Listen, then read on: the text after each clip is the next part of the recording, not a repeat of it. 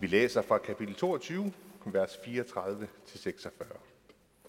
Da farisæerne hørte, at Jesus havde lukket munden på sadokærerne, samledes de, og en af dem, en lovkyndig, spurgte ham for at sætte ham på prøve. Mester, hvad er det største bud i loven? Han sagde til ham, du skal elske Herren din Gud af hele dit hjerte og af hele din sjæl og hele dit sind. Det er det største og det første bud. Men der er et andet, som står lige med det. Du skal elske din næste som dig selv. På de to bud hviler hele loven og profeterne. Mens farisæerne var forsamlet, spurgte Jesus dem, Hvad mener I om Kristus? Hvis søn er han? De svarede, Davids. Han sagde til dem, Hvordan kan David så ved ånden kalde ham herre og sige, Herren sagde til min herre, Sæt dig ved min højre hånd, indtil jeg får lagt dine fjender under dine fødder. Når David altså kalder ham herre, hvordan kan han så være hans søn? Ingen kunne svare ham et ord, og for den dag turde heller ingen længere spørge ham om noget. Hellige far, hellig du også din sandhed, dit ord er sandhed. Amen.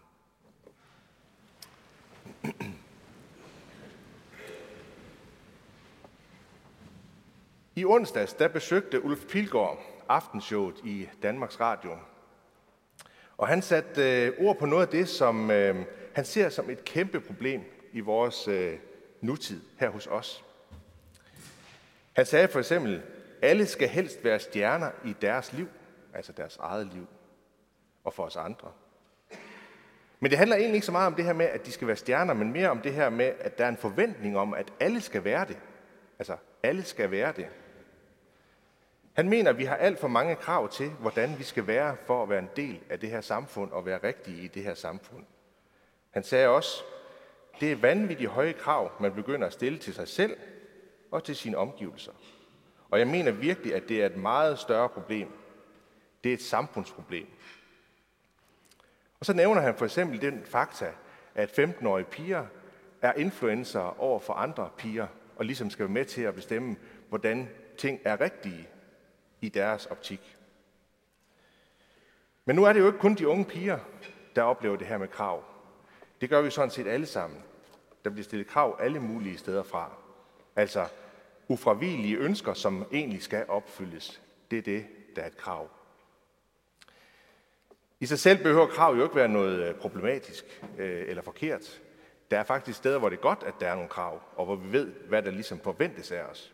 Men det kan også være noget, som gør, at vi går under, at der bliver for mange krav. Vi har alle sammen været igennem en coronatid, og der var utrolig mange krav, faktisk også fysiske, synlige krav om, hvordan vi skulle gøre for at kunne være sammen. Og vi har mærket, hvordan, vi, hvordan de andre forventede, at vi faktisk også fulgte de anbefalinger, der ikke kun var krav. Men der er masser af krav, også før corona, og det vil det også blive efter corona. For eksempel har der været en lang debat om 12-talspiger, som kræver det perfekte af sig selv. Virkelig svært at leve op til. For ikke så længe siden, der blev de her fire bogstaver GDPR indført i vores øh, øh, verdensbillede, i hvert fald for dem, som arbejder med kommunikation i firmaer og organisationer. Virkelig mange krav. Og i den her uge har det sådan set været debatteret, om en præst overhovedet må have lov til at skrive kære konfirmand til sine konfirmander, på grund af de her GDPR krav. Og i mit arbejde, ja, der er der jo masser af krav, hvis vi skal have penge fra det offentlige til at lave projekter, der hjælper mennesker i Etiopien eller Liberia. De kræver, at menneskerettighederne skal være tydelige, også i de projekter, vi formulerer. For ellers så kan vi ikke få penge til projekterne. Og det er jo i og for sig, øh, nogle af de her krav er jo sådan set nogle fine krav, fordi det er jo egentlig noget, der skal beskytte nogle andre. Men der er mange forskellige krav. Men jeg tror alligevel, at Ulf kan have ret, at der er, det er nærmest et samfundsproblem, så mange krav, som bliver stillet til os i dag. Til os selv, men også til vores, fra vores omgivelser. Hvordan vi skal forventes at opføre os. Nu er vi så i kirke i dag. Udfordringen i dag er faktisk, at de krav, vi bliver mødt med, er større end de her krav, vi kan møde for samfundet. De krav, som Gud kræver af sin skabning, er meget, meget større, end at vi har nogle regler, som vi skal overholde øh, på forskellige vis. De er faktisk større end, end menneskerettighederne. Hans krav til, hvordan vi skal se på andre mennesker, er vildere end det, man kan forvente ud fra menneskerettighederne. Hvis nu alle ledende medarbejdere, ledere og medarbejdere i firmaer og organisationer behandlede andre, som man egentlig gerne selv vil have, at man blev behandlet, jamen så var der heller ingen grund til GDPR-regler. Og hvis øh, vi bare kunne lade pigerne vokse op, som Gud han forestiller sig det, som han ser dem, jamen så var der heller ikke noget, der kunne kaldes 12-talspiger. Så var det Guds øjne, der afgør, hvor godt det skulle være at være pige, og hvordan man skulle vokse op. Guds krav, altså det, som vi normalvis kalder loven, når vi beskæftiger os med ting i kirken, de bliver opsummeret i to bud for os i dag. Der er mange flere, hvis vi læser det gamle testament igennem, men det bliver opsummeret i to bud til os i dag. Og det er egentlig nogle bud, som opfatter næsten alt i vores liv. Mest fordi jeg måske har læst teologi, jeg ikke tør sige alt, men, men jeg tror faktisk nærmest, det er alt. Du skal elske Herren din Gud, og du skal elske din næste som dig selv. Det er sådan set opsummeringen af Guds krav til hver eneste af os, hver eneste skabning. Og for at det ikke øh, skal være nok, øh, så gør han det faktisk endnu tydeligere ved at sige, at vi skal elske af hele vores hjerte, af hele vores sjæl og hele vores sind. Af hele vores hjerte, det er jo sådan, altså hjertet er jo meget centrum i Bibelens snak om menneskeforståelse. Hvad der bor der, det præger hele mennesket. Og øh, derfor så må hjertet frem for alt bevares hos Gud og hos det, som han siger til os af hele vores sjæl, ja, det indebefatter jo sådan set det meget radikale krav, at vi kan, vi, skal, vi kan stå der, hvor vi faktisk bliver krævet vores liv. Altså, der er jo faktisk mennesker den dag i dag, hver eneste dag, der øh, opgiver deres liv, eller bliver taget, liv bliver taget fra dem, fordi de er kristne.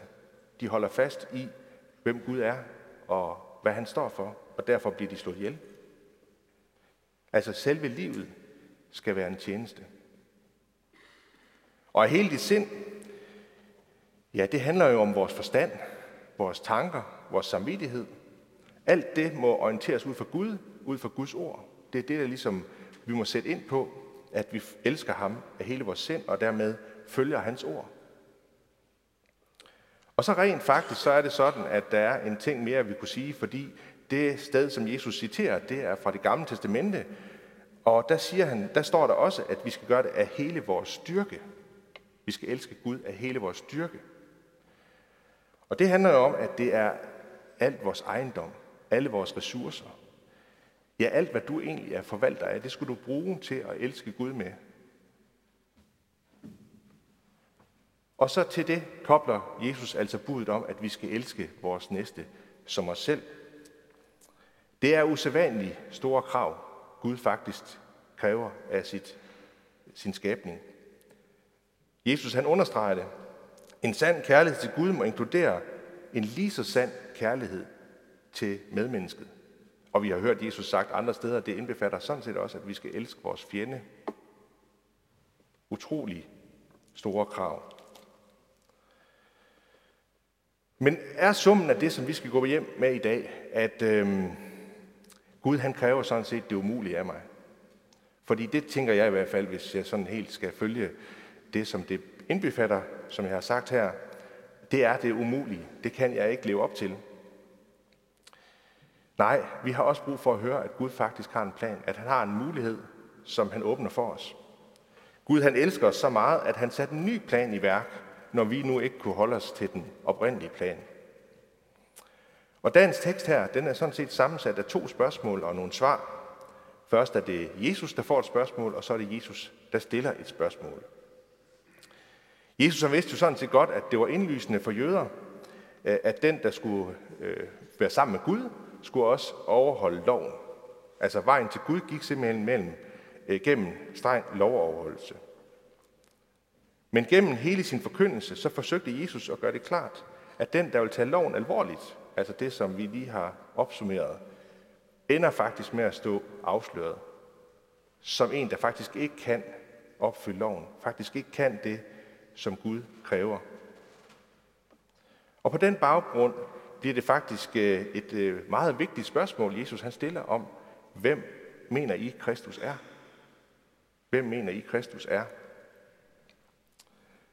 Hvis man lige satte sig med teksten, så kunne man godt undre sig lidt over, hvem, hvem der har fundet på, at de her to ting øh, skal være én prædikentekst. Fordi det føles egentlig ikke som om, det hænger helt vildt godt sammen, når man bare lige læser det. Sådan to spørgsmål og to svar.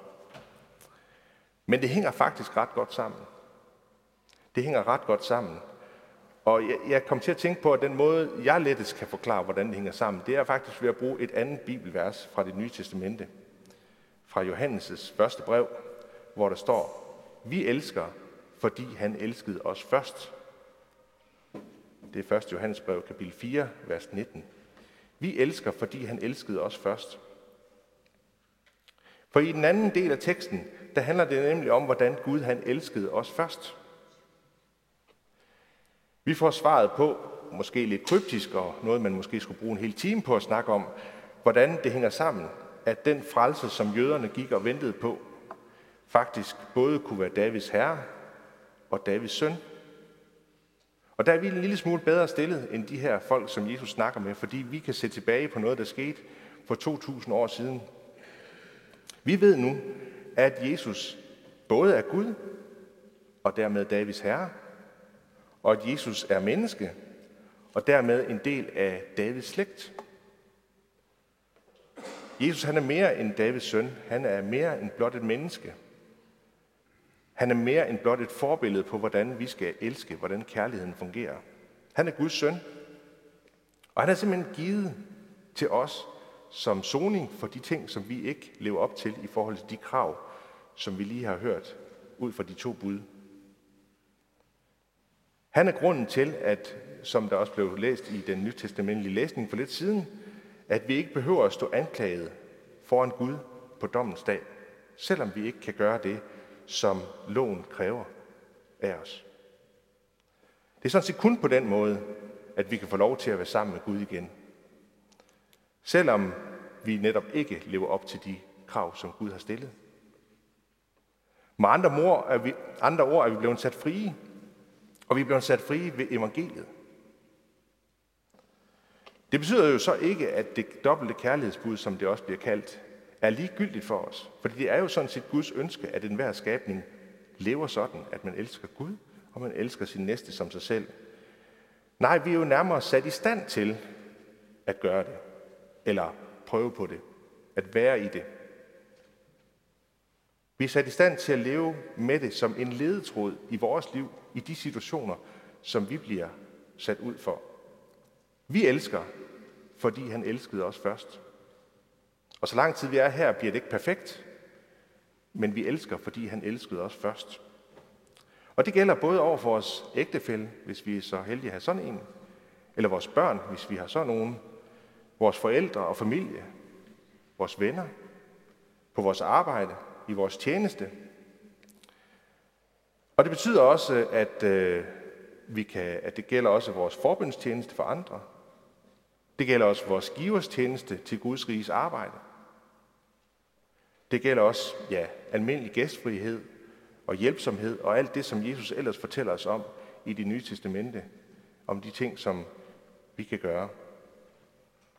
Nu er det blot ikke krav. Nu er det en gerning, der er inspireret af den kærlighed, som han allerede har vist os. Så lad os glæde os over den mulighed, Gud har givet os. Lad os glæde os over det til sådan en arrangement, som vi kalder gudstjeneste, og så gå ud i hverdagen som er den reelle gudstjeneste for os alle sammen, uanset hvad rolle vi spiller, hvad arbejde vi har, eller om vi ikke har arbejde, så er det der, den sande gudstjeneste er, ugen syv dage. Lad os bede sammen. Lov og tak og evig ære være dig og Gud, Far, Søn og Helligånd, du som var, er og bliver en sand i Gud. Højlået fra første begyndelse, nu og i al evighed. Amen. Så lad os rejse os og med apostlene tilønske hinanden og sige i kor, hvor Herres Jesu Kristi nåde, Guds, vor Fars kærlighed og Helligåndens fællesskab være med os alle. Amen.